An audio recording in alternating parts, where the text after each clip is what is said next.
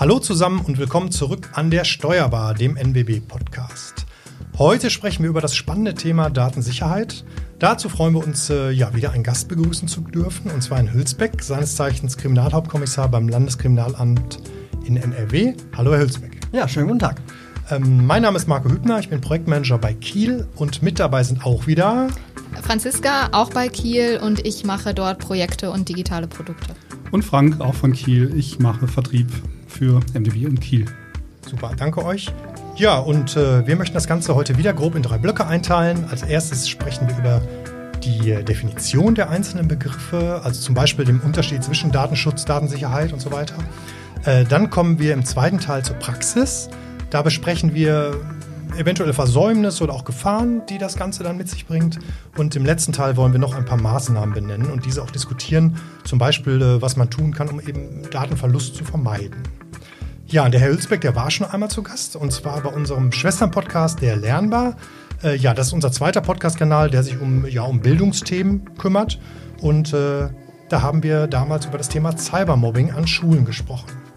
Jo, jetzt aber zurück zur Datensicherheit. Vielleicht als Einstiegsfrage, wieso ist Datensicherheit überhaupt ein Thema, über das es sich zu sprechen lohnt aktuell? Man muss davon ausgehen, dass äh, neben den üblichen Währungen durchaus Daten auch eine äh, ganz klare Währung mittlerweile sind. Es gibt äh, Datensammler, es gibt äh, Datenhändler und äh, die Daten, die auf dem Markt frei verfügbar sind, die werden regelrecht verkauft, die werden gehandelt und da muss man sich natürlich überlegen, was möchte ich denn in meinen Handel reingeben? Möchte ich meine eigenen Daten da gehandelt haben oder nicht? Mhm. Was wahrscheinlich auch der Grund ist, äh, dass man bei jedem Newsletter und überall, wenn man was bestellen will, erstmal zumindest die äh, äh, E-Mail-Adresse rausrücken muss. Ne? Also das hat man ja, das ist so ein gängiges Beispiel, finde ich. Ja, es sind ja nicht, ist ja nicht nur die E-Mail-Adresse, es ist dann auch irgendwo der Klick, ich akzeptiere, dass ich weiterhin Post bekomme, dass ich Informationen bekomme, dass ich vorher die Cookies annehme und viele weitere Klicks, die man mal eben macht. Äh, vielleicht können wir dann direkt zur Definition kommen. Wir haben uns mal so drei, vier Begriffe aufgeschrieben, um die mal ein bisschen voneinander abzugrenzen. Und zwar sind die erst, das erste Paar ist äh, Datensicherheit und Datensicherung. Vielleicht können Sie dazu kurz was sagen. In dem Bereich Definitionen zu finden, ist ganz schwer, weil, äh, wie eben schon eingangs gesagt, Daten was ganz Persönliches ist und wie derjenige damit umgeht, dann auch seine persönliche Definition ist. Es gibt mit Sicherheit viele Teile der Bevölkerung, die sagen, mir ist es egal, wer meine Daten hat. Es gibt aber genauso viele Menschen auch, die sagen, nein, nein, also meine Daten sind meine Daten und definieren das dann für sich selber. Die sagen dann tatsächlich, meine Daten fangen bei Vor- und Nachname an, die gebe ich nicht weiter und gehen dann auch ins Internet zum Beispiel, nicht mit ihrem Klarnamen, sondern mit irgendwelchen äh, Akronymen. Dann gibt es noch, glaube ich, eine dritte Gruppe, diejenigen, die sagen, Datenschutz ist mir wichtig, aber die Payback-Punkte, die, die sind eigentlich ganz cool, die würde ich gerne mitnehmen. Und irgendwie so ein Assistent zu Hause, mit dem ich sprechen kann, ist eigentlich auch ganz nett. Da wird schon nicht so viel passieren. Und das ist schon mit Payback, da sammle ich Punkte, ich kann, kann die einlösen. Und das ist, glaube ich, dann schon, da muss man, glaube ich, schon ein bisschen genauer hingucken, was da passiert. Sie sagten eben, dass wir mit unseren Daten bezahlen, dass Daten die Währung sind. Das ist bei solchen Systemen ja der Fall. Und ich glaube, was nicht, ob es da Statistiken gibt, aber gefühlt sind 80 Prozent der Nutzer, die immer vor mir in der Kasse sind, zücken ihre Payback-Karte und zahlen eigentlich ja mit, ihren, mit ihrem Einkaufverhalten in diesem Fall. Ne? Ich habe ganz viele Bezahlsysteme, äh, die genau das äh, als Hintergrund haben. Ähm, und genau das ist es, was ich wissen muss. Ich muss vom theoretischen Wissen, was ist Datensicherheit und was ist Datenschutz, auch zum praktischen Umgang damit umgehen. Ob ich jetzt im Social Network äh, unterwegs bin äh, und mich dann da am besten auch noch äh, öffentlich darüber beschwere, dass es äh, keinen Datenschutz mehr gibt, das ist dann manchmal schon ein bisschen komisch, aber äh, ich muss aufklären. Und das ist genau die Aufgabe, die wir haben äh, beim Landeskriminalamt, wo wir sagen, äh, wir gehen hier nicht mit dem erhobenen Zeigefinger hin und sagen, das dürft ihr nicht, sondern wir sagen, bitte, das ist unsere Information, die wir weitergeben, das kann die Gefahr sein und äh, das ist ihr Risiko. Bitte schätzen Sie sich selber ein. Mhm. Es geht also um das Schaffen eines Bewusstseins. Jeder muss für sich selber dann entscheiden, wie weit er mit seinen Daten offen umgeht, aber man sollte zumindest wissen, was mit den Daten passieren kann, wenn ich verschiedene Dienste nutze. Ganz genau. genau. Und das ist ja quasi jetzt schon die erste Beantwortung. Also die Definition von Datensicherheit ist eben die Sicherheit der eigenen Daten diese preiszugeben. Ne? Weil wenn ich das Bekanntenkreis mal so erkläre, dann, und wir sprechen über Datensicherheit, weil es gerade in der Presse ist, gerade durch die Assistenzsysteme, die Sprachassistenzsysteme, da kommt halt ganz oft, ja, ja, ich habe ja Backup. Also nee, nee, Datensicherheit, Datenschutz ist halt, sind halt zwei Paar Schuhe. Vielleicht kannst Definitiv. du ja als IT-Experte noch mal kurz sagen, äh, Datensicherheit, Datensicherung. Was ist da jetzt der Unterschied? Weil in diesem Informationsblatt, das können wir gerne auch in den Shownotes verlinken, mhm. steht bei Datensicherung halt auch dahinter Englisch Backup. Genau, Datensicherung ist einfach das klassische Backup, nämlich so, dass du deine Daten nicht verlierst. Und die Datensicherheit ist halt, wie du mit deinen persönlichen Daten umgehst. Mhm. Und die Datensparsamkeit vielleicht. Genau, Datensparsamkeit wäre halt auch noch so ein, mhm. ein Begriff, ja. Ja, ja, Frank, wolltest ja, du was sagen? Ja, mir fällt gerade mir fällt gerade ein, ich habe vor, vor drei Jahren äh, ein Haus umgebaut und wir haben ganz viel ähm, Homatik, diese Heimautomatisierung eingebaut und habe dann überlegt, naja, diese Systeme, die kommunizieren ja irgendwie auch miteinander mit dem Netz. Wir haben zwei Kameras im Haus installiert. Und das Erste, was ich gemacht habe, war, diese Kameras vom, vom Netz zu nehmen, mit Kindersicherung über den Router, dass die zumindest nicht mehr nach außen kommunizieren, dass es das alles irgendwie im Haus bleibt. Wir können es, dieses automatisierte Haus von außen gar nicht steuern, sondern es steuert sich selber von innen heraus. Aber das, ähm, da war ich irgendwie an diesem Punkt sensibilisiert und habe mich mit diesem Thema auch das erste Mal so richtig äh, beschäftigt. Ich weiß nicht, wie ihr mit Cloud-Diensten umgeht. Das ist ja auch noch ein Thema, über das wir ähm, sprechen, sprechen können. Ähm ja, aber das ist ein ganz klassischer Punkt. Also wirklich, also die äh, äh, gerade äh, Kameras, die es irgendwann dann einmal im Jahr bei Aldi gibt, die werden installiert von Hausleuten und äh, das ist ganz oft in der Presse, dass das Default-Passwort nicht geändert pa wird. Passwort 0000. Und das, genau, und ja. dass dann Leute wirklich von extern ähm, die Kameras steuern ne? oder an die Daten kommen. Das können Klassiker eigentlich. Ja, und man hat aber auch schon festgestellt, dass diese Kameras auch immer noch nach Hause funken, wenn das Passwort geändert ist. Also man sollte im Optimalfall eigentlich die Daten dann zu Hause auf einer NAS sichern und ähm, die gar nicht irgendwo in die Cloud legen. Ne? Da sind wir ja eigentlich schon bei einem sehr interessanten Punkt, wo mich auch nochmal Ihre Meinung zu interessiert. Und zwar hatten wir aufgeschrieben, gibt es eine veränderte Wahrnehmung bei den Usern? Was würden Sie sagen? Glauben Sie, das hat sich in den letzten Jahren äh, sehr krass verändert? Ist vielleicht auch die Hemmschwelle, persönliche Daten preiszugeben, ähm, gesunken? Vielleicht erstmal dazu. Ich glaube, wir haben erstmal eine Veränderung der User an sich. Ähm, wenn wir von diesen hochtechnisierten Sachen sprechen, was Sie gerade gesagt haben, ich habe einen NAS-Server unterm, unterm Speicher, ja. dann frage ich mich, wie viele Prozente der Bevölkerung das denn tatsächlich haben. Ich glaube, der User hat sich geändert. Und zwar, indem wir jetzt 90 Prozent der Bevölkerung alles nutzen. Früher waren es nur die Spezialisten, da war es neu, da hat man das nicht Learning by Doing, sondern da waren es IT-Spezialisten, wie Sie es sind, die können das auch heute noch. Aber mittlerweile kann jeder alles kaufen.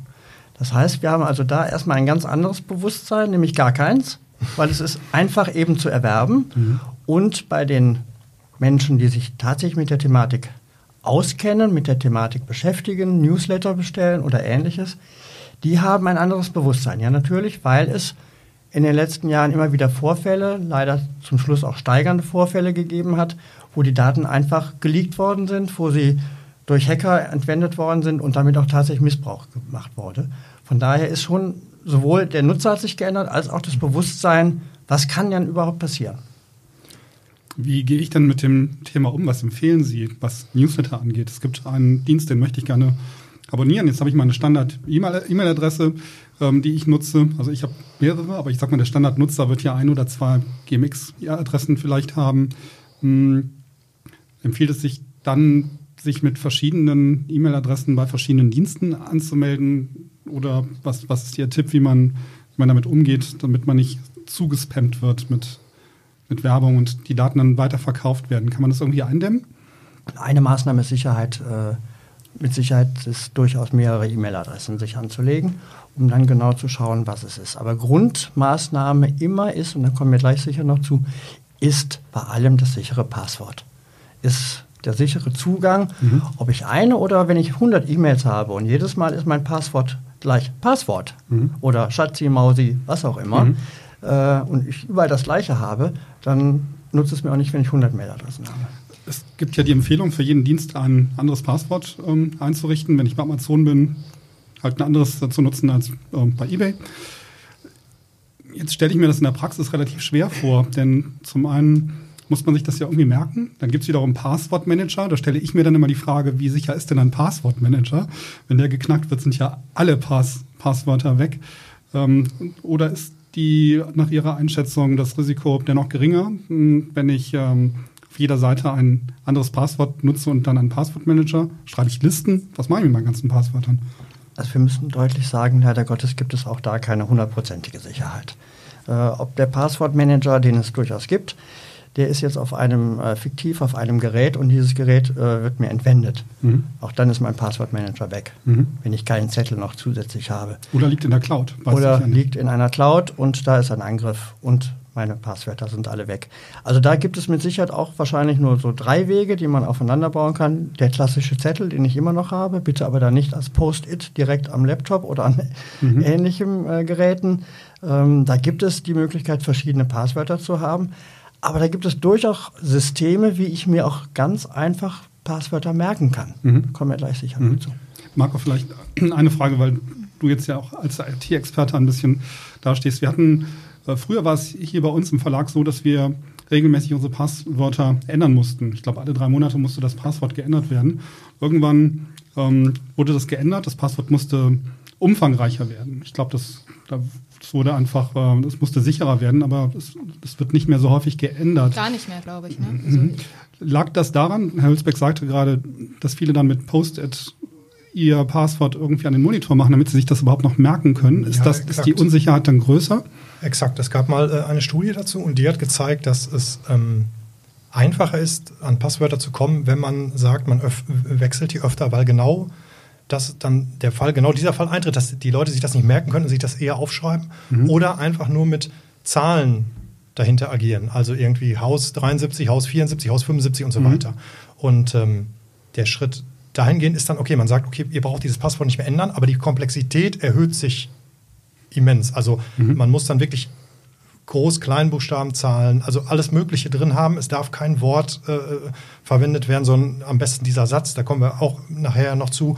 Und ähm, diese Passwörter sind dann viel komplexer, aber man hat halt noch eins. Mhm. Und da ist die Wahrscheinlichkeit dann einfach größer, dass das nicht geknackt wird, als wenn man alle drei Monate wechselt und hängt hinten nur eine neue Zahl dran. Mhm. Und das, das, ist der Gedanke, der genau, dahinter steht. Das wirkt so ein bisschen diesem äh, Punkt entgegen, das hatten Sie als äh, Stichwort äh, mitgeschickt, glaube ich, äh, geht Komfort mittlerweile vor, vor Vertraulichkeit, dass man eben, weil es komfortabler dann war, man musste sich nicht so viel merken, hat man sich einen Zettel gemacht, den vielleicht unter einen Laptop geschoben und dachte sich, ja, ist ja, Sie sind ja hier nur meine Kollegen und so, passiert schon nichts. Aber ähm, dass das halt so auch schwierig ist mit der Datensicherheit, dann, ne, das ist dann auch mal klar. Also ich finde das auch gut, dass das geändert wurde, muss ich sagen. Mhm. Ähm, das ist ja die digitale Datensicherheit, aber die Datensicherheit findet ja auch ja, in analoger Form statt. Wir drucken Sachen aus, die wir nicht mehr auf Schreibtischen liegen lassen bei uns, sondern wir haben große Tonnen, da wird das entsorgt, die sind abgeschlossen, man kommt da nicht ran. Früher gab es den Reißwolf. Das ist dann die, ähm, ja, die klassische analoge Version der Datensicherheit, dass man mit entsprechenden ausgedruckten Daten dann auch sensibel, sensibel umgehen muss. Ja, natürlich. Ähm, wir haben ja eben vom veränderten Nutzerverhalten gesprochen. Wir haben aber auch ein äh, verändertes Präventions, äh, veränderte Präventionsbotschaften. Sie haben eben gesagt, früher war das alle drei Monate und dann hat man festgestellt, die müssen wesentlich komplexer sein. Wenn man so in alte äh, Hinweise geht, ob die jetzt von, der, äh, von Bitkom oder ähnlichem waren, da galt früher ein Passwort mit sechs Zeichen als sicher. Mhm. Und heute sprechen wir von einem sicheren Passwort ungefähr bei zwölf Zeichen, mhm. die dann unterschiedliche Anforderungen nach haben müssen, wie Sie gerade gesagt haben, Groß-Kleinschreibung, Sonderzeichen. Äh, kein zusammenhängendes Wort oder ähnliches. Wie, also auch da hat sich ja was geändert. Wie merke ich mir das, Herr Hülsbeck? Also ich habe jetzt ein 13-stelliges Passwort ja. und dann möglicherweise noch eins auf, auf jeder Seite ein unterschiedliches. Wie kann ich mir das merken? Bilden Sie Sätze. Aha. Bilden Sie Sätze, äh, denken Sie an die deutsche Rechtschreibung und schon sind Sie auch immer beim Satzanfang, nämlich mit einem, bei einem großen Buchstaben. Mhm. Sie haben irgendwo ein äh, Substantiv drin, da haben Sie nochmal einen Großbuchstaben. Äh, Sie können eine Frage stellen oder ein Ausrufezeichen, dann haben Sie ein Sonderzeichen drin. Sie können eine Uhrzeit mit verbinden, schon haben Sie eine Zahl drin.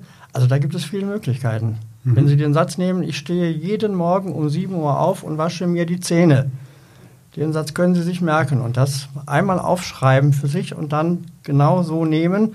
Äh, dann haben Sie die Anfangsbuchstaben, Groß-Kleinschreibung, Sie haben eine Zahl und Sie haben hinterher noch das Ausrufezeichen. Und äh, Sie haben Ihr Passwort, das haben Sie sich gemerkt. Das ist mein Kernpasswort und das passe ich dann an, wenn ich auf verschiedene ähm, Dienstseiten gehe. Ja, das heißt, ich nehme dann von Amazon das große A und das kleine N, das ich noch irgendwie einbaue? Oder? Sie, sagen Sie bei Amazon oder bei irgendeinem äh, Dienstleister, sind es die Zähne, bei einer E-Mail sind es, äh, wasche ich mir die Haare, mhm. wie auch immer. Und dann brauchen Sie sich nur noch die beiden Verbindungen zu merken. Ist ja clever. Deswegen sind wir hier. ja, schön. Dann habe ich nur noch ein Passwort, einen Satz, den ich mir merke und ähm, muss dann halt, ähm, also ich, ich mache es in der Tat schon ähnlich und ähm, füge dann den ersten und den letzten Buchstaben an einer bestimmten Stelle des Passworts noch ein vom Dienst und dann habe ich bei jedem Dienst dann ein, ein anderes Passwort. Oder der zweite Weg wäre, du benutzt eins von diesen gebildeten Passwörtern für dein Passwort-Safe mhm. und hast im Passwort-Safe für alle deine Dienste Sonderpasswörter, die aber dann wirklich einfach vom äh, System erstellt wurden, also wirklich kryptische Zahlencodes. Ja, sind sind Passwort-Safes dann sicher? Ja, ich denke schon. Also wenn du die richtigen, das müsste man jetzt natürlich irgendwie, weiß ich nicht, bei Heise oder so mal gucken, aber äh, was da empfohlen wird, aber generell gibt es schon sichere Passwort-Safes, ja, mhm. definitiv. Die auch im geschäftlichen Bereich zugelassen wären. Also ja. können wir die im Verlag dürften wir sie jetzt ja, wir haben. auch einsetzen. Da sage ich nicht welchen, aber wir haben äh, mhm, Passwort-Safe okay. im Einsatz. Das ist ja für unsere, für unsere Hörer, die zum Teil ja auch aus dem Steuerbereich kommen, ist das ja auch ein, ein wichtiges Thema, gerade in der Steuerberatung und in der Wirtschaftsprüfung. Da herrschen ja nochmal ganz besondere Sicherheitsbestimmungen und da ist dann auch mal die Frage, wie geht man dort dann ähm, mit, mit, mit diesen Daten, um die jetzt nicht, nicht geregelt sind über Datafilm und ähnliches. Ja, wir sind äh, eh, äh, ich finde, äh, wir sind jetzt gerade auch schon in der Praxis, ne, wo wir halt die ganzen, ähm, äh, Passwort ist ja nur ein Teil sozusagen. Also ich habe jetzt zum Beispiel auf meinem Zettel noch schnell, es gibt natürlich noch andere Gefahren, ne? Computerviren, Hackerangriff, Phishing, Spare-Phishing, Innentäter. Das ist natürlich auch noch alles, was irgendwie auf Datensicherheit einzahlt, beziehungsweise wo die Datensicherheit gefährdet ist. Mhm. Vielleicht können wir die mal durchgehen, so ein bisschen. Ja, gerne. Krypto-Trojaner fällt mir fällt Ja, also Computerviren, ne? ganz klar. Gibt es die klassischen Computerviren noch oder sind das dann eher inzwischen Trojaner? Wandelt sich das auch so ein bisschen?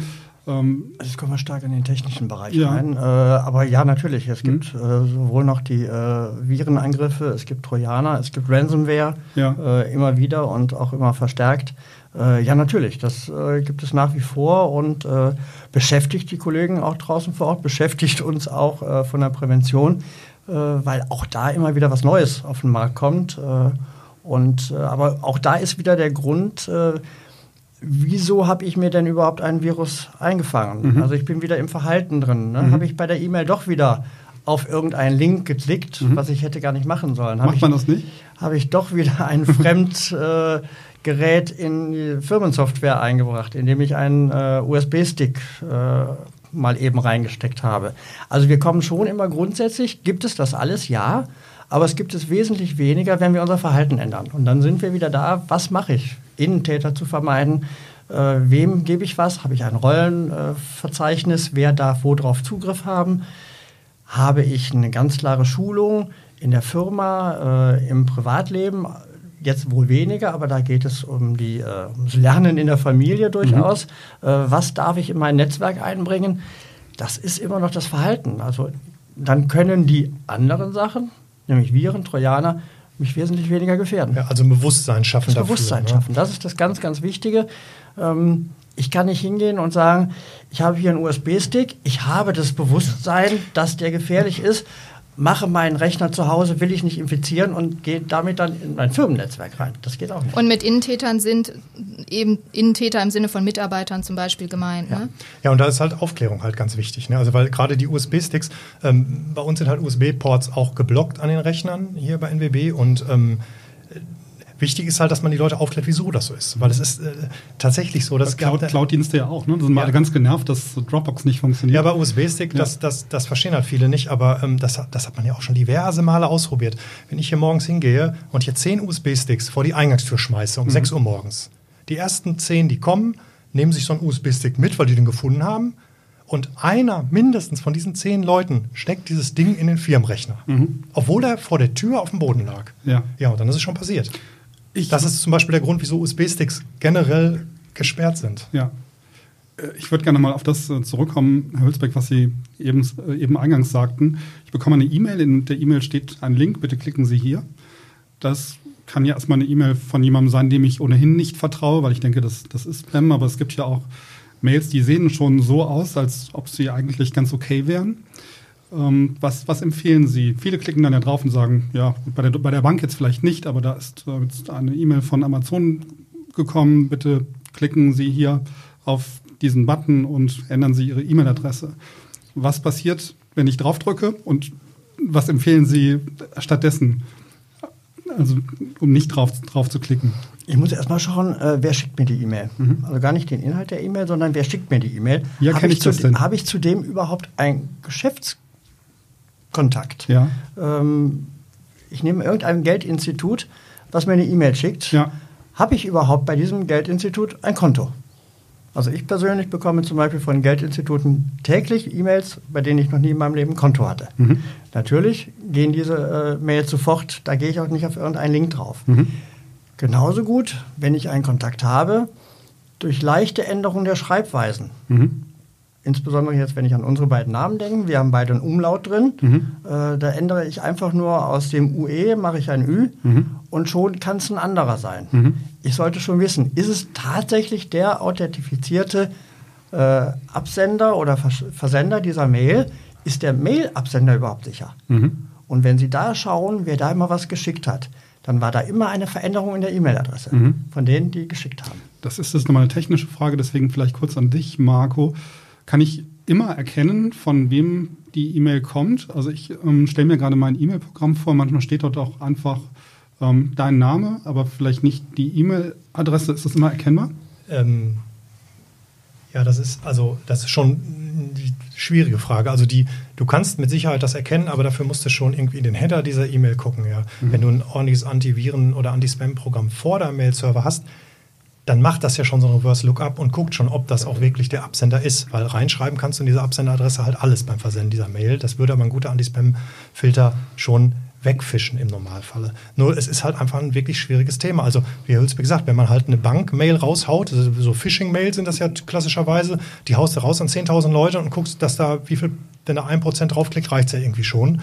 Und ähm, das kann man vielleicht noch sehen, aber gerade dieses äh, Spare, äh, sogenannte Spare-Phishing, das ist ja, ja, so, dass man sich einen kleinen Bereich des Unternehmens raus, das klassischer raussucht, das ist klassischerweise meistens HR, mhm. wo die einfach Bewerbungsmails hinschreiben, mhm. wirklich mit Anschrift. Also sitzt halt wirklich jemand, der guckt, wer ist da, wer arbeitet in der HR und benutzt halt diesen Namen wirklich und schreibt den an, hallo Herr so und so oder hallo Frau so und so, mhm. hier meine Bewerbung. Mhm. Das ist schon einfach ähm, für die Leute schwierig. Da kann man eigentlich nicht viel mehr machen als ähm, als wirklich äh, das Bewusstsein dafür zu schärfen. Ne? Deswegen, also mhm. oft sind es irgendwie Doc-Dokumente, also ähm, Office-Dokumente, wo ein Makro drin ist oder sowas. Ja, das weisen wir schon komplett ab. Also wir nehmen halt doch PDFs an. Ja, aber bin ich neugierig. Schwi ist schwierig. Was, was da die Empfehlung ist. Ähm, aber ich glaube, man kann ganz deutlich sagen, niemals auf einen Link klicken, nein, nein, der in einer ja. E-Mail steht. Dann lieber beim Dienst einloggen und ähm, von, von dort aus schauen, ob etwas geändert werden muss. Ne? Also auf solche Mails dann schon reagieren, indem man sich dann mit dem Konto direkt einloggt, aber nicht über diesen Link geht, der in der E-Mail steht. Falls man jetzt schon ein bisschen stutzig ist, weil es ja. ja durchaus zum Beispiel so Bestätigungsmails manchmal gibt, wo man draufklicken muss, um sein Konto zu bestätigen zum Beispiel. Ne? Aber klar, sobald man das irgendwie auch nur annähernd komisch findet, sollte man das natürlich äh, nicht tun. Mhm kann ich nur äh, empfehlen. Und wie Sie gerade schon gesagt haben, auch zum Beispiel in Personalabteilungen ist es so, dass viele Bewerbungen ja durchaus auch jetzt äh, online äh, versendet werden und dann mit den Anlagen. Mhm. Äh, da mache ich jetzt habe ich natürlich Tür und Tor offen. Ja. Als nächstes hatten wir uns äh, den Punkt Hackerangriff ähm, notiert. Wer wird denn da so Ziel eines solchen Angriffs? Auch da müssen wir wieder einen Schritt zurückgehen. Wer ist der Hacker? Ähm, wir hatten Anfang des Jahres ja in Nordrhein-Westfalen diesen berühmten äh, Angriff auf Personen des öffentlichen Lebens, äh, wo Daten äh, in die Öffentlichkeit getragen worden sind und wo dann hinterher relativ schnell auch der Täter ermittelt wurde und man hinterher festgestellt hat, was hat er denn tatsächlich gemacht? Er hat nichts anderes gemacht, er hat Social Engineering betrieben. Ähm, das heißt, er hat sich angeguckt, wen gibt es denn da so? Ich nehme jetzt einfach mal äh, ein Beispiel. Max Mustermann. Gibt es Max Mustermann äh, im, irgendwo im Social Network? Was hat er da von sich freigegeben? Und hat sich Dossiers erstellt. Das macht, machen viele andere, die auch recherchieren. Aber er hat sich, diese, äh, hat sich diese Dossiers erstellt oder viele machen das dann so um herauszukriegen, aha, der heißt Max Mustermann, er ist am 01.01.2000 geboren, vermutlich ist jetzt sein Passwort sein. Wenn es nicht Passwort ist, ist es vielleicht sein Geburtsdatum und lässt Programme drüber laufen und äh, die kann man frei erwerben, diese Programme, und schon hat er sein Passwort. Und schon ist er der Hacker. Es gibt natürlich auch die Profi-Hacker, die ganz andere Hintergründe haben, die nämlich finanzielle Hintergründe haben, um äh, denjenigen finanziell zu schädigen. Und dann gibt es auch noch die äh, Hacker, die einfach nur, nur ist jetzt mit Sicherheit das falsche Wort, die aber die Firma schädigen wollen, die Wirtschaftsspionage oder ähnliches betreiben wollen. Also auch da ist ganz vielfältig und je nach Motivation des Täters natürlich auch dann der Angegriffene. Ob das die Privatperson ist, ob das eine Person des öffentlichen Lebens ist, eine Firma ist oder eine ganze Industrie. Mhm. Und bei Privatpersonen, die gehackt werden, ist es meistens der Hintergrund, dass die Daten verkauft werden sollen. Das kann der Hintergrund sein, dass die Daten verkauft werden sollen. Das ist, kann aber auch sehr oft ein persönlicher Hintergrund sein, dass also äh, eine Beziehungstat auch im Hintergrund ist. Äh, ich mag den und den nicht, also jetzt will ich ihm auch was Böses. Jetzt will ich wissen, wie kriege ich den, äh, wie kann ich dann vielleicht eine eigene Website von ihm erstellen oder wie kann ich irgendwas anderes, wie kann ich ihn schädigen. Mhm. Die ähm, Kryptotrojaner, die kursieren ja auch mal ähm, gerade so ähm, in den Medien. Das sind ja die Trojaner, die plötzlich meinen Rechner verschlüsseln und ich dann ein Lösegeld ähm, mhm. bezahlen muss. Das ist ja ein Erpresservirus, der, ich habe das jetzt vor zwei Jahren, gab es in Neuss bei einem Krankenhaus einen entsprechenden Virus und da musste alles vom Netz genommen werden und ähm, das passiert auch, indem ich auf falsche Links klicke und ähm, jemand von innen dann ähm, diesen, diesen Virus einschleust oder geht das auch über USB-Ports oder wie muss ich mir das vorstellen? Sind die Wege sind immer die gleichen wahrscheinlich. Ne? Ich klicke irgendwo drauf, ich bekomme einen USB-Stick. Das heißt, auch die Schutzmechanismen, wie ich mich davor schütze, sind auch immer ähnlich. Sind immer ähnlich und äh, bei vielen Bereichen, also die Ergebnisse sind die gleichen und die äh, Schutzmechanismen sind die gleichen. Und auch da ist dann teilweise auch wirklich äh, das Social Engineering, wenn ich jetzt einer Firma äh, schaden will, dann schaue ich mir mal die Firma im Netz an. Was steht denn von der Firma alles im Netz? Ich finde Ihren Namen mit Sicherheit hier unter der Firma auch irgendwo mhm. im Netz und schon äh, und Ihren Namen auch. Und dann weiß ich irgendwann, dass Sie mal nicht erreichbar sind, weil Sie Urlaub haben oder wie auch immer, weil ich angerufen habe, ich möchte Sie sprechen und dann mhm. wissen Sie, dass er Urlaub hat und dann kriegt, bekommen Sie eine Mail aus dem Urlaubsort und schon gehen Sie nämlich an die Mail dran weil sie wissen ja, er ist im Urlaub und er will mir jetzt schöne Urlaubsgrüße schicken. Mhm. Und schon habe ich sie und sie gehen auf die Mail. Das sind dann aber schon sehr individuelle Ziele, ne? Da muss man dann schon. Wenn man gezielt an eine Firma geht, mhm. ja. Okay. Aber das, äh, die Arbeit äh, macht man sich ja durchaus. Mhm. Also wichtig ist halt wirklich, dass du versuchst, die Leute ähm, zu sensibilisieren, wieso, du, wieso man das macht. Also da vielleicht einmal kurz aus dem, aus dem Nähkästchen gesprochen. Ich habe bei einer Ex-Firma, bei der ich beschäftigt war, da wurden wir auch mal gehackt und ähm, da ging es darum, dass äh, da hat irgendwie die Telekom bei uns angerufen und hat gesagt, pass auf, ihr habt immer im, ich weiß es nicht mehr, im Monat irgendwie, keine Ahnung, 800 Euro Telefonrechnungen und jetzt seid ihr nach einer Woche schon bei 8000. Mhm. Was ist denn da los? Mhm. Irgendwie so.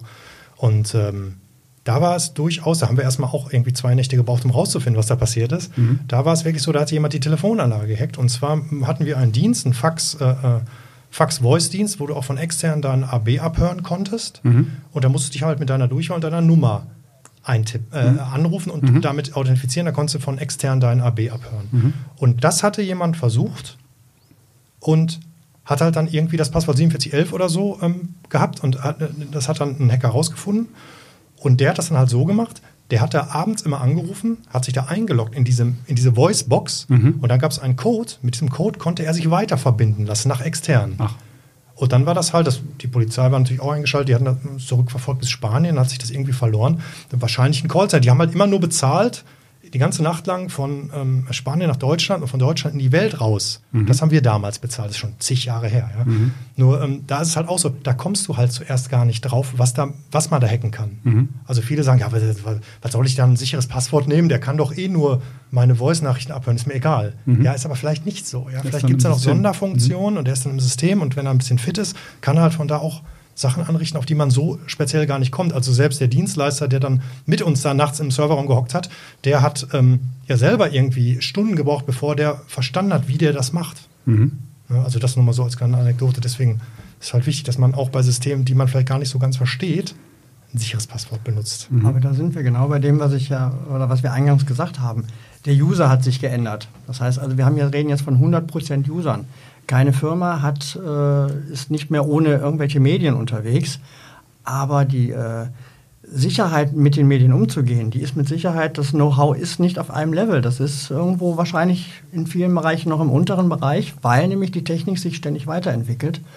Und dann geht es nicht anders als durch ständige Weiterbildung, Fortbildung, äh, IT-Sicherheit in der Firma, das ist dann der Punkt, äh, um dann auch, damit jeder sensibilisiert ist und weiß, warum es so ist. Ja, und das ist ein reiner Wettlauf. Ne? Also ein reiner Wettlauf. Jeden Tag hast du irgendwelche neuen Viren und die IT-Abteilung macht nichts anderes, also die, die Jungs, die sich mit, ähm, mit äh, äh, Sicherheit beschäftigen, da auf dem Stand zu bleiben. Und dann kommt immer darauf an, wer ist gerade höher oder wer ist gerade gut dran. Genau. Ne? Ich fand das auch ähm, interessant. In der Broschüre wurde auch äh, von mangelndem Problembewusstsein gesprochen, ne? oft dann gepaart mit, ähm, ja, ist ein Versehen, klar, es steht ja wahrscheinlich in den seltensten Fällen ähm, böse Absicht dahinter von den Mitarbeitern, äh, übereifrig, neugierig äh, und dann eben dieses Problembewusstsein, das fehlt, kommt dazu. Und ähm, dass Mitarbeiter dann häufig denken, ja, äh, so geheim sind unsere Daten ja nicht, was soll passieren? Oder unser Netz ist schon sicher.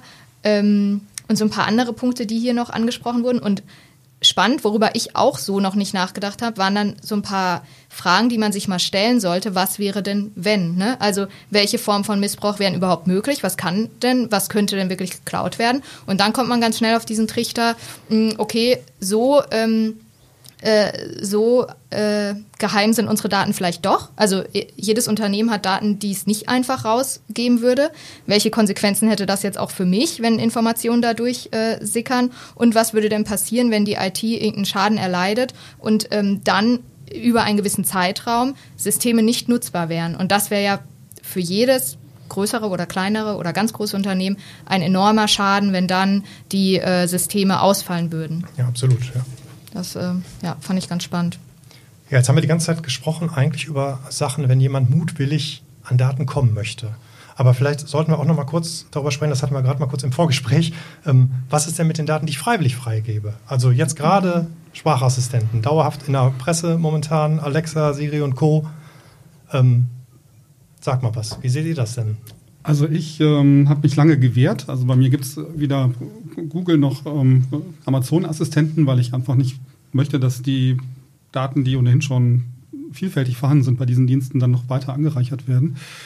Ähm, ich bin iPhone-Nutzer und ich habe zumindest ähm, mich jetzt vor kurzem dazu entschlossen, mir einen HomePod zu holen. Der mhm. funktioniert ja auch über Sprachsteuerung. Da bin ich aber dann immer noch im gleichen System. Das war eine ganz bewusste Entscheidung von mir, da etwas von Apple hinzustellen und eben nicht zu Google und nicht zu Amazon zu gehen.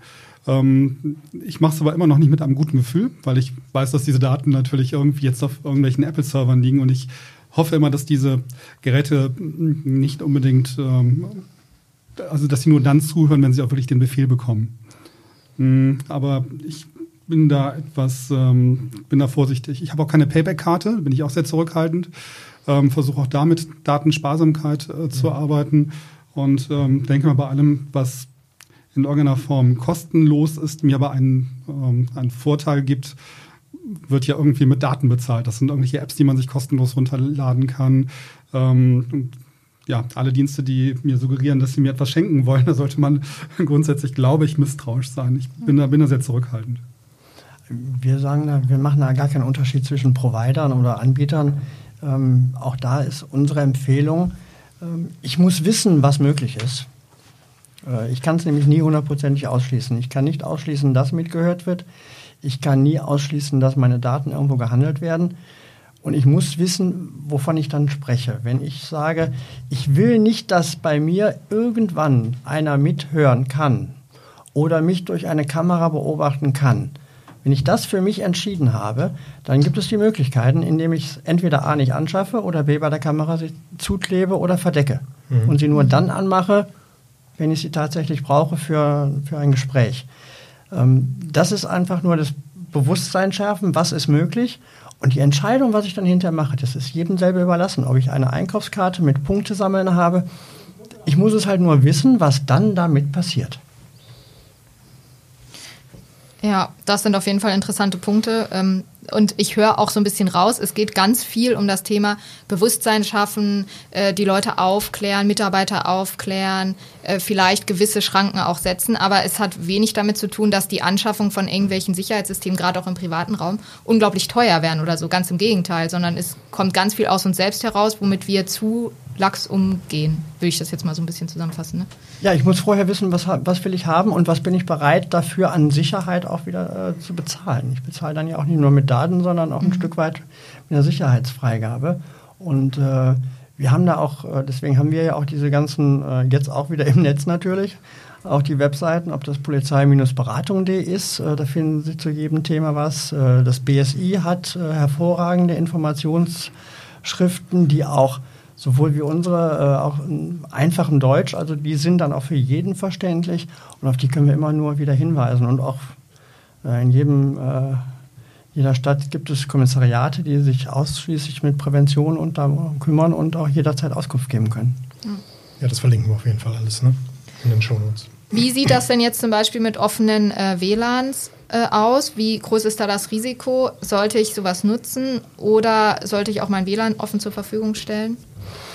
Auch die WLAN-Landschaft hat sich ja geändert. Also früher waren ja, äh, ob freie WLANs, wo auch immer, das war ja die Seltenheit. Äh, mittlerweile bieten eigentlich alle Kommunen auch ein freies WLAN an. Äh, ich habe überall die Möglichkeit, jederzeit online zu gehen.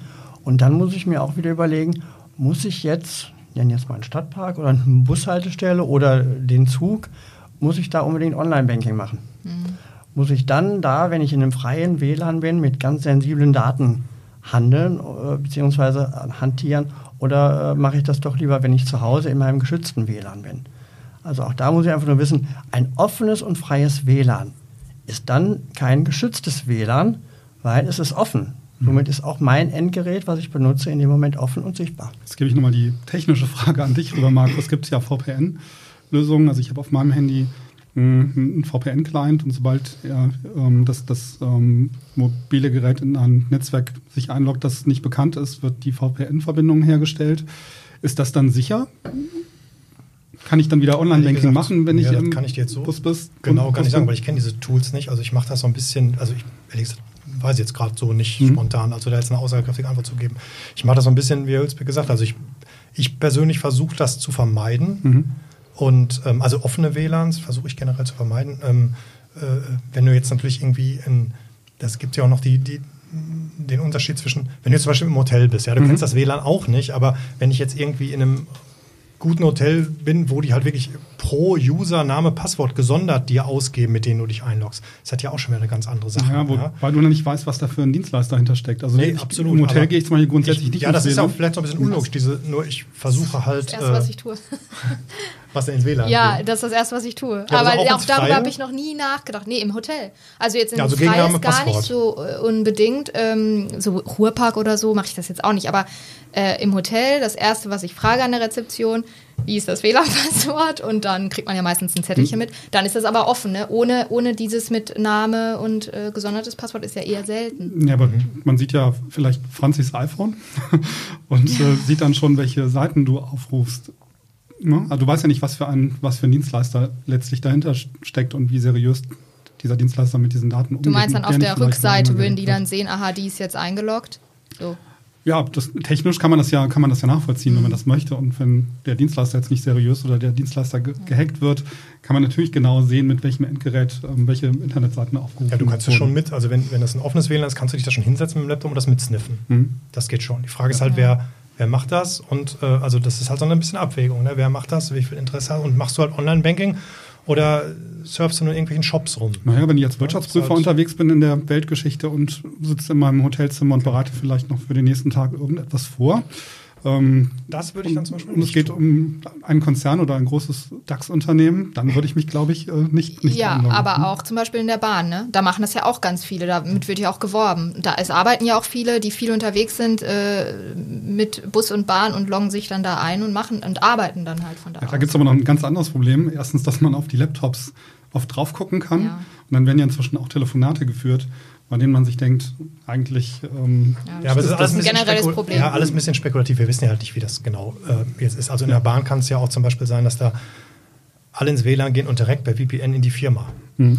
Nicht wahr? Also Ich glaube, ich glaub, auch da müssen wir wieder, wieder ins Bewusstsein zurückgehen, weil, wie Sie gerade gesagt haben, Sie gehen an die Rezeption und bekommen ein WLAN-Passwort. Ähm, schauen Sie sich doch mal das WLAN-Passwort an.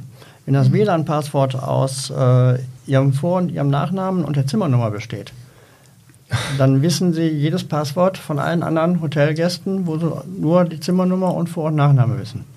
Dann könnten Sie auch das wissen. Ja. Also auch da ist ja, ne, was bekomme ich geliefert? Ist das in meinen Augen sicher? Oder wenn es in meinen Augen unsicher ist, bei speziellen Berufen, wie Sie gerade gesagt haben, mit, wenn man mit sensiblen Daten arbeitet, dann was mache ich denn da? Bin ich wirklich online oder arbeite ich meine Berichte vielleicht durchaus offline auf? Also es gibt ja durchaus noch andere Produkte, Klar. dass ich ganz normal offline einen Bericht schreiben kann und wenn ich dann wieder in einem gesicherten Netzwerk bin, diesen Bericht dann online versenden kann. Muss ich tatsächlich immer noch gleichzeitig mein E-Mail-Fach aufhaben? Muss ich tatsächlich gleichzeitig noch irgendwo sein? Oder kann ich meine Daten erstmal offline bearbeiten, dass gar keiner drankommt? Ich habe den Eindruck, dass die Möglichkeit, Daten offline zu bearbeiten, immer weniger wird. Es gibt ja jetzt inzwischen noch Office 365, da wird ja auch irgendwie mal alles synchronisiert. Und ja, das kannst das- du hast ja die Daten. Also wenn du von Office 365 zum Beispiel sprichst, hast du die Daten ja lokal auf deinem Gerät, auf deinem Laptop vorliegen. Du kannst sie dann lokal äh, offline bearbeiten im Zug und sobald du wieder in einem sicheren WLAN bist und in das sichere WLAN gehst, fängt er an, das zu synchronisieren. Okay. Also das würde zum Beispiel schon gehen. Deswegen sage ich ja, mit dem Zug, das ist alles ein bisschen spekulativ. Wir wissen nicht, was die machen. Ob die im WLAN sind, ob die die lokal vorherrschenden Daten bearbeiten und danach erst synken oder ob die halt per VPN drin sind. Das ist ja dann zum Beispiel auch wieder eine ganz andere Sache. ob man überhaupt Internet im Zug hat, ist ja auch nochmal eine Ja. ganz andere Geschichte. Das funktioniert, ja. Ja. Ja, damit sind wir schon ein bisschen so bei den Maßnahmen, worauf man achten sollte. Bei unserem dritten großen Punkt, bei den präventiven Maßnahmen. Sicheres Passwort hatten wir schon angesprochen, worum es da geht. Zwei-Faktor-Authentifizierung. Zwei-Faktor-Authentifizierung. Ja, haben mittlerweile bieten das ja fast alle Dienste an. Ja, sehr viel, Ähm, kommt dass immer mehr. Ne? Ich äh, zunächst nochmal einen, einen Code auf mein Handy bekomme, den muss ich dann nochmal eingeben auf der Internetseite und erst dann werde ich freigeschaltet. Also wirklich eine zweistufige Authentifizierung. Ich ähm, finde das schon fast unangenehm bei Diensten, die es nicht, nicht anbieten. Weil ich glaube, das ist eine, ein echt extremer Sicherheitsfaktor.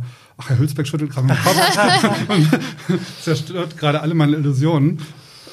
Nein, auch da müssen wir wieder an den User denken. Ja. Sie sind der Profi, Sie sind die Profis hier. Wer kann das immer? Wir haben unsere User von 12 bis 80. Mhm. Das kann nicht jeder. Mhm. Es ist richtig, es ist mit Sicherheit ein, eigentlich ein Muss, Mhm. aber ich kann es nicht jedem, jedem, jedem zu, ich kann nicht zwingen dazu. Ja. Ich kann einfach nur sagen, äh, das wäre gut, wenn Sie das nutzen, aber äh, ich kann nicht sagen, und wenn Sie das nicht nutzen, dann sind Sie, machen Sie einen Fehler oder ähnliches. Mhm. Dann muss ich halt auf die anderen Sachen zurückgehen.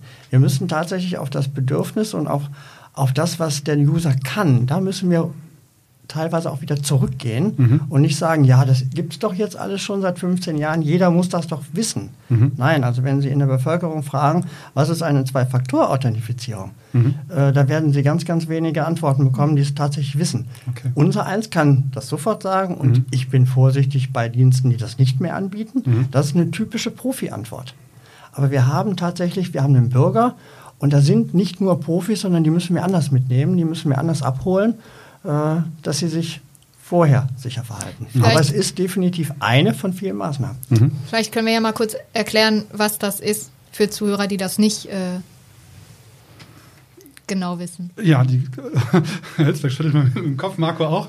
Ich kann zumindest versuchen. Eine Zwei-Faktor-Authentifizierung bedeutet, ich ähm, logge mich bei meinem Dienst ein und werde dann ähm, gefragt, ob ich, ähm, oder es wird mir dann angeboten, dass ein, ein Code an ein Gerät geschickt wird, das ich authentifiziert habe. Das könnt, ist in der Regel ist das dann mein, mein Handy. Das heißt, ich möchte mich bei, mh, ähm, bei eBay einloggen. Dann wird erkennt der Dienst, dass ich eine Zwei-Faktor-Authentifizierung eingestellt habe.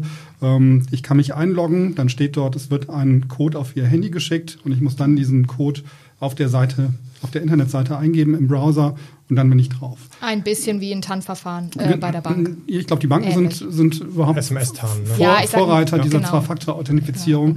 Das waren so die ersten, die das eigentlich eingeführt haben. Da waren die eigentlich schon recht früh ähm, auch sehr, sehr sicher dabei und das gibt es dann jetzt entsprechend auch für andere Dienste. Das heißt, ich brauche mein zweites Endgerät, um ähm, wirklich auf diese Seite ähm, draufzukommen. Und jemand, der mal eben von außen versuchen würde, sich auf der Seite einzuloggen, aber mein Gerät nicht hat, kann es nicht. Genau. Das Problem ist halt nur, dass das nicht jeder eingestellt hat, beziehungsweise die Dienste oder die Seiten ähm, eben den Nutzer auch nicht zwingen, das zu nutzen, sondern dass immer alles so ein Stück weit freiwillig ist. Es ist ja auch erstmal unbequem. Ne? Ja. Und ich glaube, dass viele erstmal den Weg, der, des, des, den bequemen Weg gehen und ähm, naja, es macht einem nicht viel Spaß. Dann habe ich das Handy vielleicht nicht gerade nicht da, ja. und dann liegt es irgendwie in einem anderen Raum, dann muss ich da hin. Ist mir halt auch passiert. Dann muss ich irgendwie von oben ganz nach unten, weil da liegt mein Handy, da kommt es an. Das ist natürlich lästig, aber auch ja. da muss man dann für sich entscheiden, wie wichtig ist mir diese, diese Sicherheitsanforderung. Ich kann ja eventuell auch sagen, ich nehme bei den ähm, Seiten, die mir ganz, ganz wichtig sind, wo es ganz, ganz um sensible Daten geht, mache ich dieses System. Aber äh, also, ich, also ich frage mich dann tatsächlich, muss ich es bei allem machen? Muss ich bei jeder Seite, auf die ich gehe, bei jedem Dienst, muss ich das tatsächlich einrichten? Es hat, wie Sie gerade schon sagen, es hat was mit Bequemlichkeit zu tun. Mhm. Ähm, und ich kann diese Bequemlichkeit auch gar nicht verstehen. Es ist schon das freie Internet. Es ist, wir surfen, wir können machen, wir können tun. Ähm, ich muss es halt nur wissen, dass es gefährlich sein kann.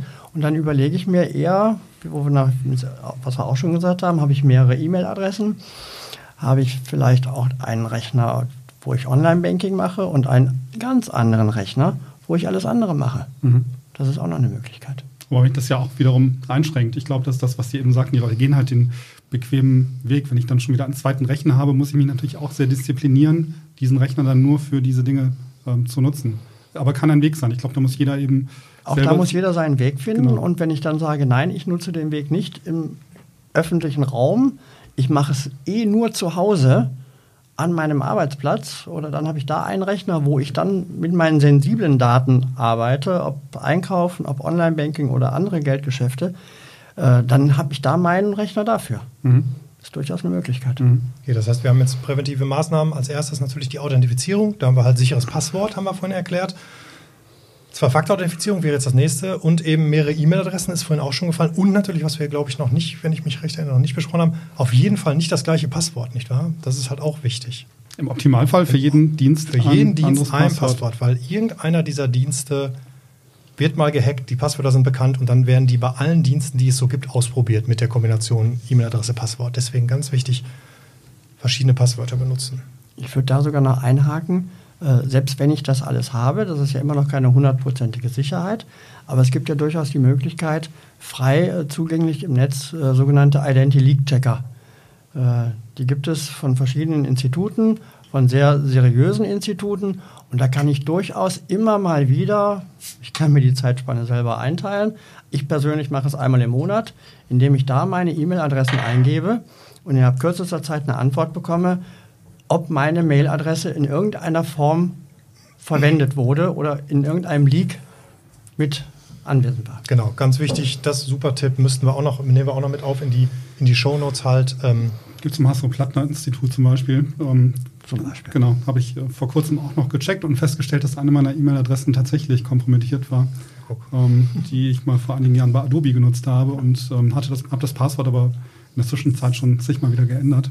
Aber ähm, das ist dann schon merkwürdig, ein, ein, unschönes Gefühl zu sehen, dass angezeigt wird, Ihre E-Mail-Adresse wurde gefunden und ist schon mal irgendwie gehackt worden. Und was natürlich noch wichtig ist, IT-Systeme aktuell halten, ne? up-to-date halten. Also gerade ähm, Sicherheitsupdates kennen wir alle von den Smartphones, die kommen halt relativ oft. Also zumindest, ich bin ja auch Apple-Benutzer, da gibt es halt ständig mal irgendwelche Updates, die dann von der Funktion des Handys gar nichts ändern, die aber einfach Sicherheitslücken im Hintergrund schließen. Also mhm. da ist es auch wichtig, ob Smartphone oder wie ein Scanner auf dem PC oder auch die Sicherheitsupdates von Windows oder welches System man noch immer benutzt, immer gut einspielen. Und da sollte man auch nicht zu bequem sein und äh, sich denken, mache ich irgendwann, sondern das dann möglichst zeitnah erledigen mit den Updates. Ja, wir, genau. haben eben, wir haben eben von dem, von dem Wettlauf gesprochen. Und genau deswegen, es ist ein ja. ständiger Wettlauf äh, von dem, was heute sicher ist, das ist in zwei Wochen nicht mehr sicher.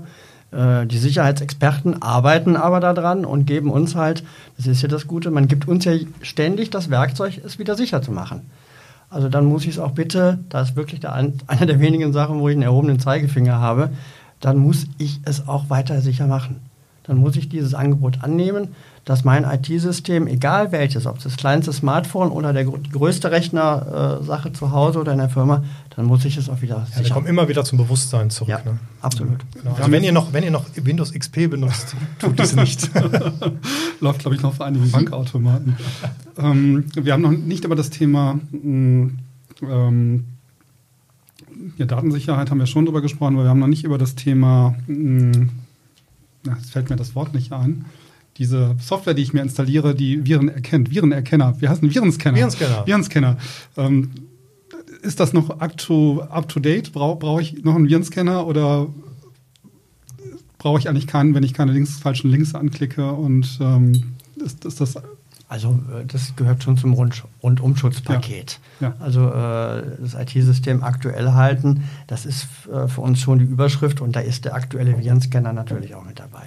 Weil auch die Viren ändern sich, da sind wir jetzt aber sehr im technischen Bereich, aber ich habe schon mal so, ein, so eine ganze Verschlüsselung gesehen, wie so ein Virus aussieht. Mhm. Der war dann erkannt wunderbar. Und der nächste Virus hatte in diesem Verschlüsselung äh, nur zwei Buchstaben vertauscht. Der wurde dann natürlich nicht erkannt. Das heißt also, auch da bin ich natürlich gezwungen, äh, das immer aktuell zu halten. Da wird es sehr technisch, ähm, aber es gibt, bei Mac ist es ja zum Beispiel so, oder bei Linux, dass du als äh, Hauptuser dich anmelden musst, um überhaupt etwas zu installieren und als ähm, äh, normaler Nutzer gar nicht diese, diese Möglichkeiten hast. Ist das bei Windows auch empfehlenswert, dass man ein, privat ein Administrationskonto einrichtet und dass ähm, die Installation von irgendwelchen von irgendwelcher Software im Hintergrund gar nicht automatisch passieren kann? Ja, da gibt es äh, natürlich jetzt irgendwie mehrere Wege. Das ist mehr meine persönliche Meinung. Also mhm. ich, ich äh, bei Mac ist das eigentlich schon so ganz gut gemacht, dass man halt da, ähm, selbst wenn du selber der Admin-User bist, musst du, um Kernfunktion zu ändern, ja immer noch dieses Admin-Passwort einmal neu eintippern. Ja. Also das ist schon mal ganz gut. Generell bei, ähm, bei Windows-Maschinen bietet es sich schon an, den normalen User, mit dem du dich einloggst, ähm, keine Administrationsrechte zu geben, sondern immer, wenn du dann was installieren willst, will der das Admin-Konto haben mit Administrator, Passwort oder welche, wie du das immer benahmst dann. Ähm, das bietet sich auf jeden Fall schon an. Und mit dem Virenscanner ist auch so ein bisschen also ich würde das auch wieder nach Bewusstsein entscheiden. Also ich glaube, mhm. auf meinem Apple-Handy brauche ich es jetzt irgendwie nicht. Ja, ja da habe ich auch keinen. Da gibt es ja auch teilweise immer mal so Angebote, dass da hier machen Sie Ihr Handy sicher. Also das sehe ich jetzt nicht so, da habe ich es nicht installiert. Bei Windows, Windows immer schon, mhm. auf jeden Fall. Habe ich jetzt nicht mehr gemacht ab Windows 10, weil da ja der Defender, also der ist ja, ähm, oder warte mal, stehe ich auf dem Schlauch, der heißt Defender, ne? Mhm. Genau, der ist ja mit eingebaut und der ist auch testmäßig ganz gut. Der ist zwar jetzt nicht irgendwie der gewinnt das Ding nicht, aber der ist auf jeden Fall im oberen Drittel immer mit vertreten. Also der reicht meiner Meinung nach aus. Also man Windows-Nutzer ist, keine Administrationsrechte auf dem normalen Konto, auf genau. dem man normalerweise arbeitet. Das würde verhindern, dass ich mal eben kurz, falls ich doch in einer E-Mail mal falsch klicke, dass dann dass was installiert wird, kurz was installiert wird, was du gar nicht mitbekommst und das verhinderst du damit genau. Ja, wobei okay. auch nicht zu 100 Prozent. Wir müssen da auch schon aufpassen. Äh, ich installiere manchmal ja auch nicht sofort, mhm. sondern ich habe da einfach nur äh, einen Trojaner da der installiert sich dann irgendwann mal. Mhm. Und dann kann es durchaus sein, dass er sich dann installiert, wenn Sie nämlich mit Ihren Adminrechten drin sind. Mhm. Also eine hundertprozentige Sicherheit ist okay. das auch nicht. Ich gehe wieder zurück, klicken Sie gar nicht auf den Link. ja, okay, verstanden. Ja. Das was ist vielleicht schon so eine Kernbotschaft. Ähm, können Sie noch mal so ein paar Kernbotschaften ähm, der Kriminalprävention zusammenfassen? Ja, gerne. Ähm, also grundsätzlich fangen wir jetzt erstmal damit an, dass äh, leider Gottes schon was passiert ist. Erstatten Sie bitte Anzeige bei der Polizei es mag sein, dass derjenige, den Sie da als erstes antreffen, nicht der IT-Experte ist. Das ist aber auch nicht schlimm. Wir können nicht alle äh, IT-Experten sein, aber wir haben genügend. Äh, wir können ermitteln. Wir haben auch äh, durchaus Aufklärungschancen, Aufklärungsquoten, die sind gar nicht so schlecht. Von daher äh, erstatten Sie auf alle Fälle Anzeige bei der Polizei.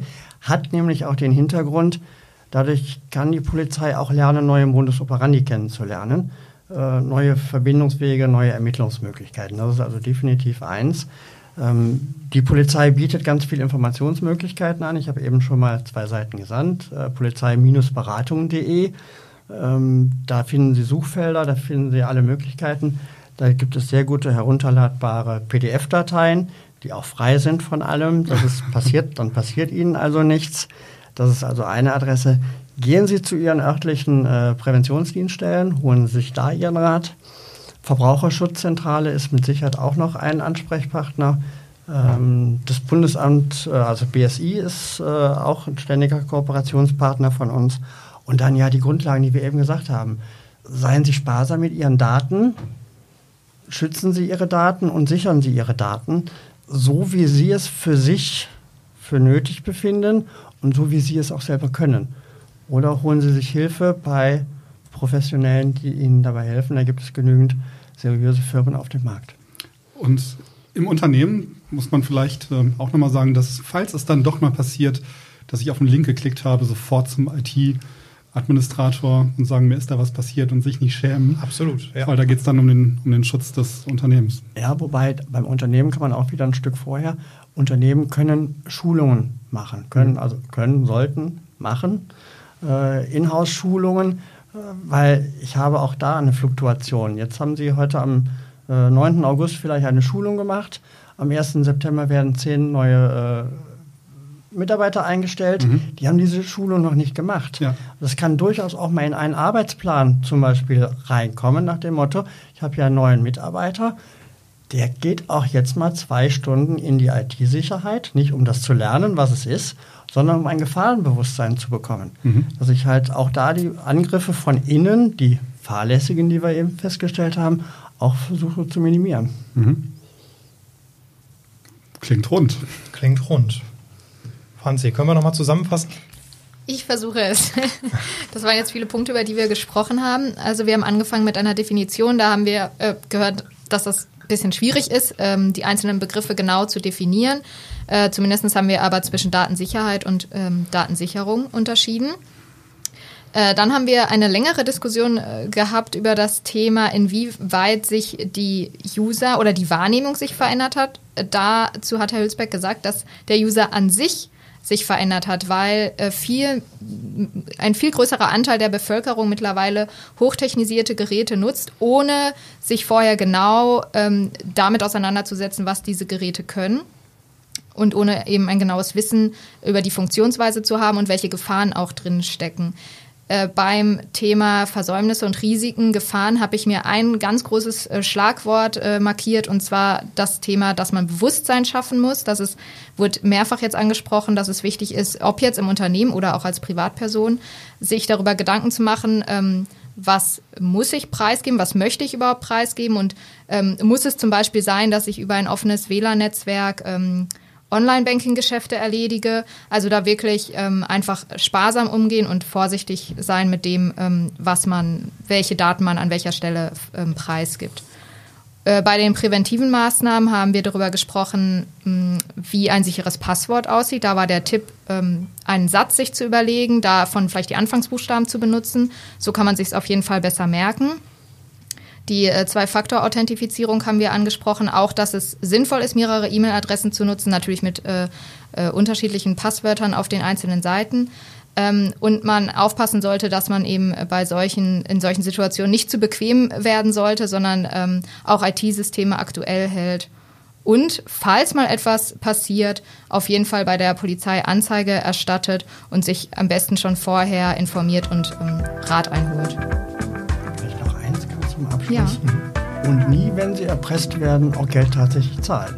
Weil Sie wissen nicht, ob dann Ihr Rechner tatsächlich frei ist, sondern Ja. es einfach nur eine Masche ist und das Geld ist dann weg. Nie guter Punkt. Über jedem ja. anderen Verbrechen der erste Weg zur Polizei. Genau. Ja, Hülsbeck, vielen Dank für den Besuch. Wieder eine Gerne. sehr interessante und spannende Folge. Ähm, deswegen vielleicht an dieser Stelle auch nochmal der kurze Verweis auf die Cybermobbing-Folge.